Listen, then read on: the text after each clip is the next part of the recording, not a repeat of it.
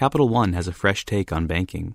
Now you can open a new savings account in about five minutes and earn five times the national average.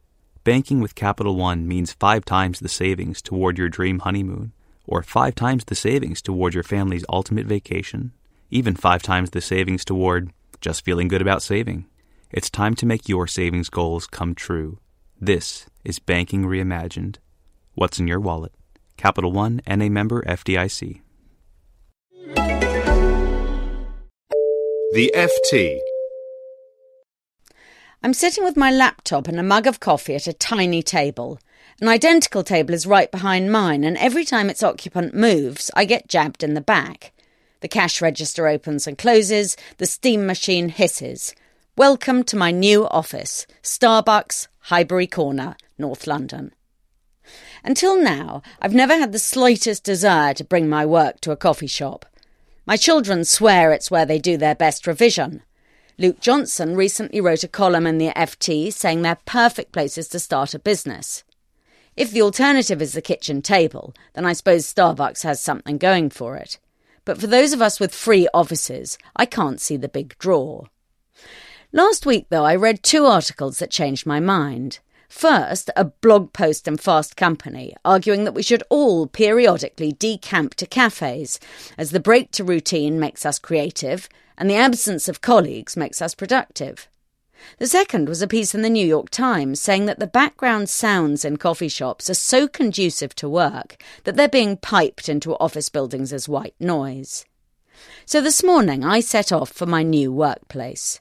The commute was a dream, four minutes by bike. Some of that time saved was lost queuing for a coffee, but when I got to the front and parted with £2.15 for a tall cup of beige milk, I felt pleased with the bargain. It comes with an unlimited side order of table, chair, Wi Fi, and electricity.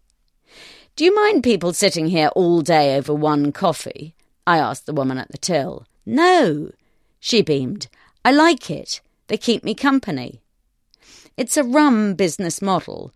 The argument goes that people with laptops look cool and give the place a buzzy atmosphere. But I can't imagine I look any cooler hunched over my computer than my bald and paunchy neighbour looks hunched over his. In advance, I've been doing some homework on how best to work in a cafe. You might have thought it was easy get coffee, sit down, open laptop, work. But no.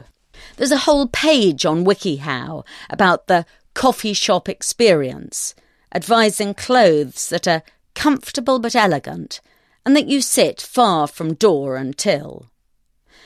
I settle at the only free table available and remove the previous occupant's squalid litter. The background noise is quite nice, both upbeat and soothing, but the foreground noise is less so. A mobile goes.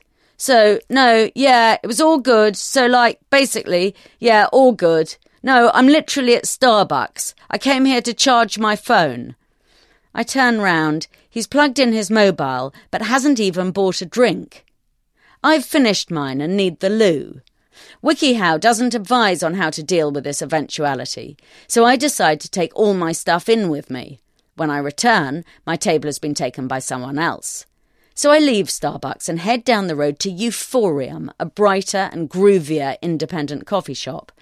I get a nice table, and even though it's barely 11am, order a salt beef bagel. I enter the Wi Fi password and get down to work. Within five minutes, I'm joined by two women, each with a buggy the size of a small car.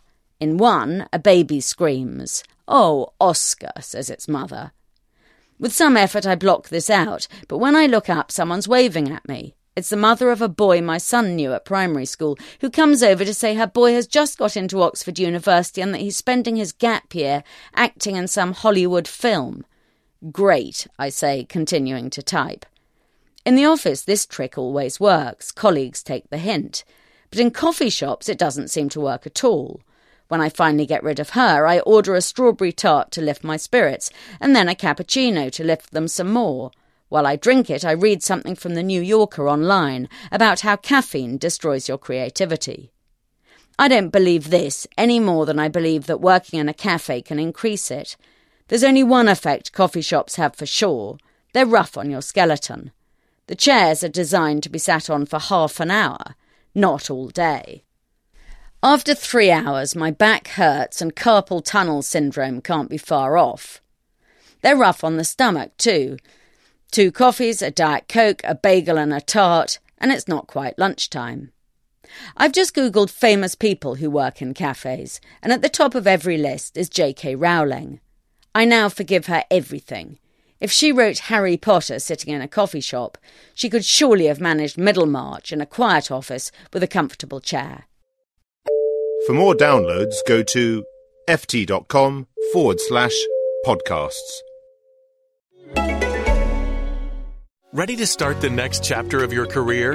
Earn an executive MBA from Georgetown McDonough, designed for working professionals and ranked number one in the world for international business by the Financial Times.